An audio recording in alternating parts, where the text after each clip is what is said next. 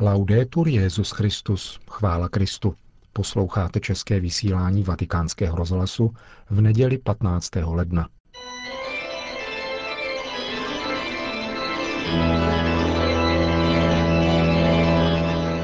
Církev a svět, náš nedělní komentář, napsal kardinál Giacomo Biffi.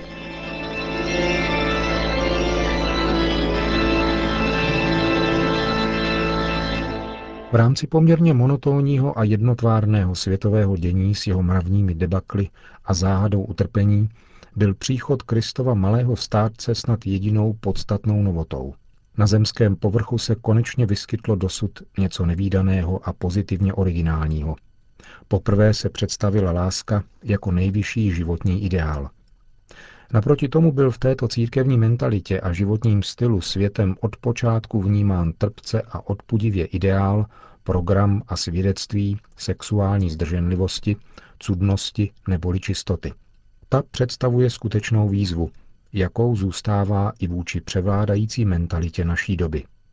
Cudné jednání je jedním z nezbytných a nejrozpoznatelnějších znaků podstatného přerodu, který způsobuje křest, od upadlého a nehodného života typického pro pohanství do stavu nové čistoty.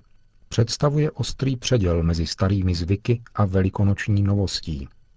Kdysi jste dávali svoje údy do služeb nečistoty a nevázanosti, takže jste vedli život nezřízený.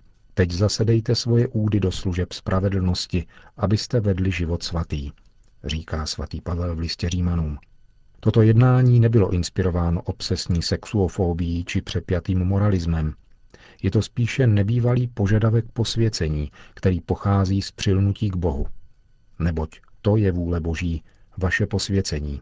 Zdržujte se smilství, naučte se každý držet svoje tělo ve svaté kázni a počestnosti, ne ve chtivé žádostivosti jako pohané, kteří neznají Boha. Píše v jiném svém listě svatý Pavel. Mladé křesťanství cítí, že právě sexuální demoralizace helenského světa zasluhuje jméno nečistota, protože odporuje Bohu. Křesťanská kultura, nevýdaná v řecko-římském světě, nevznikla z nějakého krajního spiritualismu. Netrpí žádnou nedůvěrou vůči tomu, co je materiální a tělesné, nedůvěrou, která se vyne ideologiemi platonského ražení, zatímco izraelská mentalita ji nezná.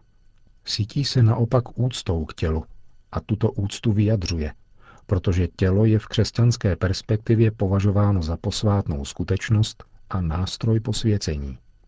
Podle svatého Pavla existuje dokonce určitá liturgická dimenze cudnosti.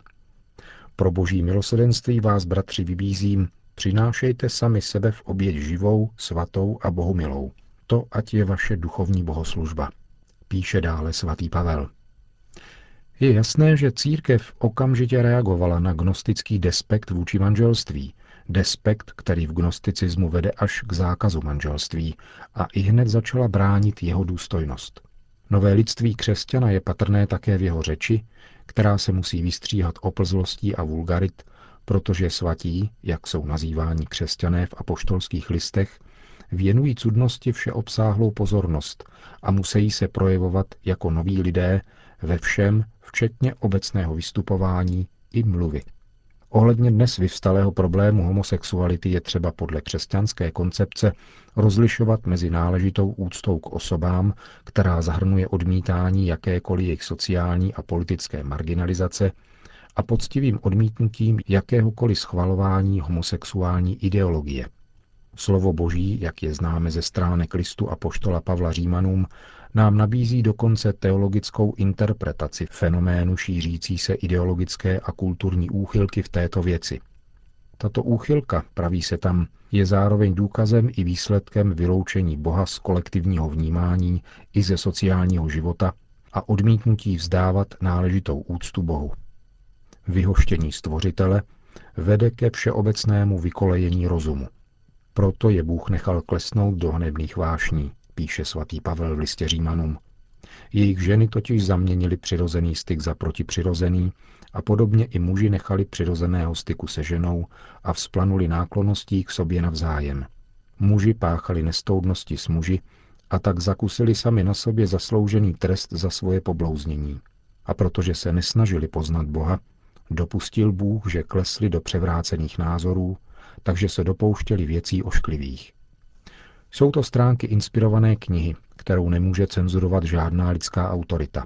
A pokud chceme zůstat věrní Božímu slovu, není nám dovolena ani zbabělost přecházet je mlčením z obavy, abychom se nejevili jako politicky nekorektní. Musíme navíc poukázat na ojedinělou aktuálnost této nauky božího zjevení.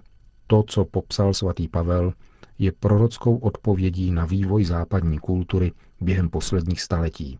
Následkem a jakoby vnitřním potrestáním za vyhoštění stvořitele, vedoucí ke groteskní proklamaci smrti Boha, je rozmach z cestné sexuální ideologie, která co do své arogance nemá obdoby. Transcendentní křesťanská vize vztahu mezi mužem a ženou, jejíž součástí je přesný a náročný životní styl cudnosti podle stavu, který je každému vlastní, nachází svůj základ a svou inspiraci v přesvědčení, že onen vztah je obrazem snubního sjednocení, které pojí Krista s církví. Je to lekce anagogické teologie, to znamená osvícené z hůry. A poskytl nám ji také svatý Pavel v listě Efezanům. Ve vzájemném darování manželů žije veliké tajemství, které otec pojal před věky. Toto tajemství je veliké. Mám na mysli vztah Krista a církve, píše svatý Pavel. Láska manžela k manželce připomíná apoštolovi lásku Krista k církvi. Lásku, která zachraňuje a posvěcuje. Následné magistérium církve bude mluvit o manželství jako o svátosti – tato svátost je znamením a podobou svazku, jenž činí z vykupitele a vykoupeného lidstva jediné tělo a uskutečňuje v manželech zvláštní účast na této události, ve které se vzájemný projev osobní odevzdanosti stává příležitostí a nositelem stálé milosti. Žádná filozofie a žádné náboženství nikdy nepřineslo takovéto povznesení sexuálního života, přirozeně sexuálního života, vedeného podle původního božího plánu. Cudnost nalásaná a předkládaná apoštolským zvěstováním byla bez pochyby dobovou výzvou pro mentalitu i jednání tehdejšího lidstva. Svoji aktuálnost si však uchovává nedotčenu také dnes a z určitého hlediska je ještě potřebnější a naléhavější. Naše doba je ovládána a nakažená určitým druhem pansexualismu.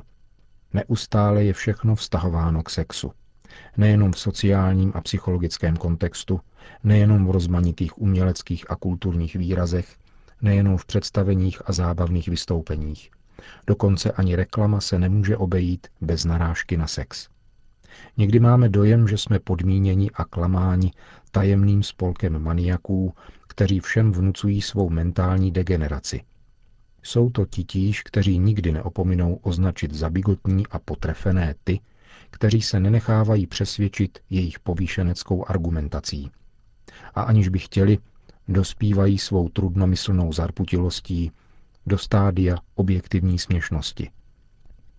V očích tohoto světa se křesťanská vize bez pochyby jeví jako fatálně abstraktní a utopická. Je ušlechtilá a krásná, říká se, ale příliš vzdálená skutečné realitě. Ideál cudnosti je popravdě řečeno naprosto nemožný a prázdný pro toho, kdo nežije plně životem plynoucím ze křtu, jeho svátostními milníky, ustavičnou kontemplací velikonoční události, pravidelnou modlitbou, rozhodným a radostným sdílením zkušenosti církve. Důvod spočívá v tom, že cudnost není cnost, kterou lze dosáhnout a osvojit si samostatně – mimo kontext integrálního následování Krista. Jedině v kontextu úplného následování Krista se všechno stává možným, snadným a radostným. Všechno mohu v tom, který mi dává sílu, řečeno slovy svatého Pavla.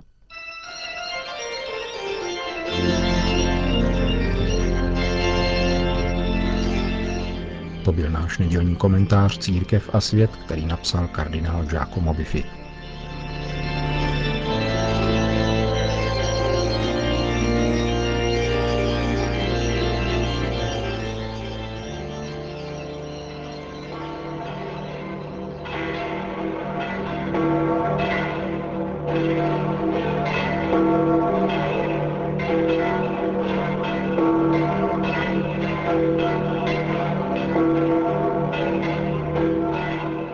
Přibližně 30 tisíc lidí se zhromáždilo na svatopetrském náměstí, aby si vyslechli pravidelnou polední promluvu Benedikta XVI. před modlitbou Anděl Páně. E Drazí bratři a sestry,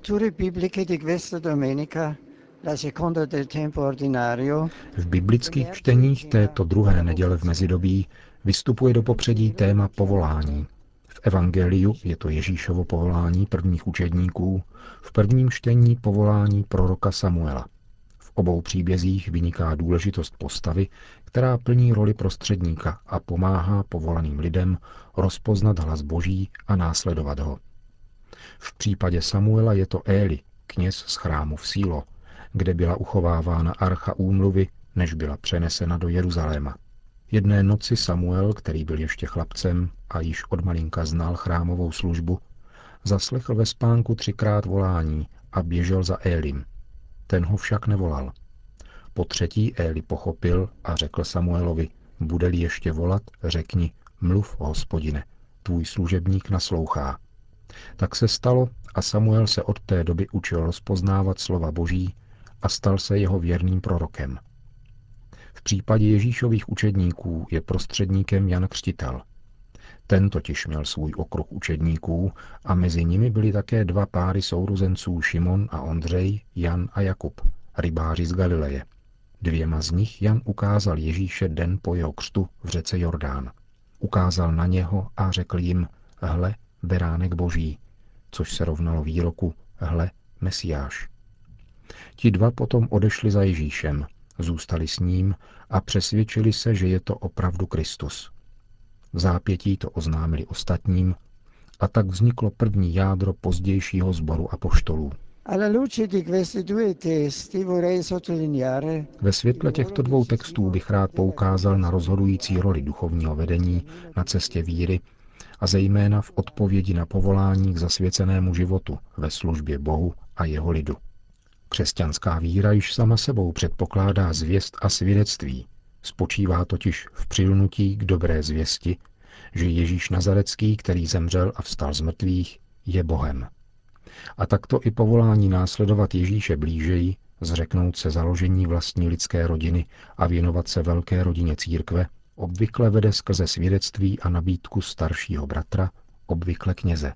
Dochází k tomu, aniž by byla opomíjena základní role rodičů, kteří svou rizí a radostnou vírou a svou manželskou láskou ukazují dětem, že je možné a krásné stavět celý život na lásce Boží.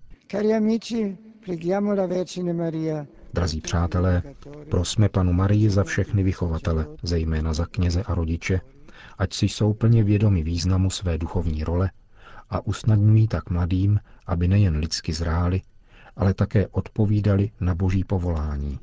Mluv, hospodine, tvůj služebník naslouchá. Po společné modlitbě Anděl Páně pak svatý otec všem požehnal. Sit nomen Domini benedictum, ex hoc nunc edusque in seculum, adiutorium nostrum in nomine Domini, qui feci celum et terra, benedicat vos omnipotens Deus, Pater et Filius et Spiritus Sanctus.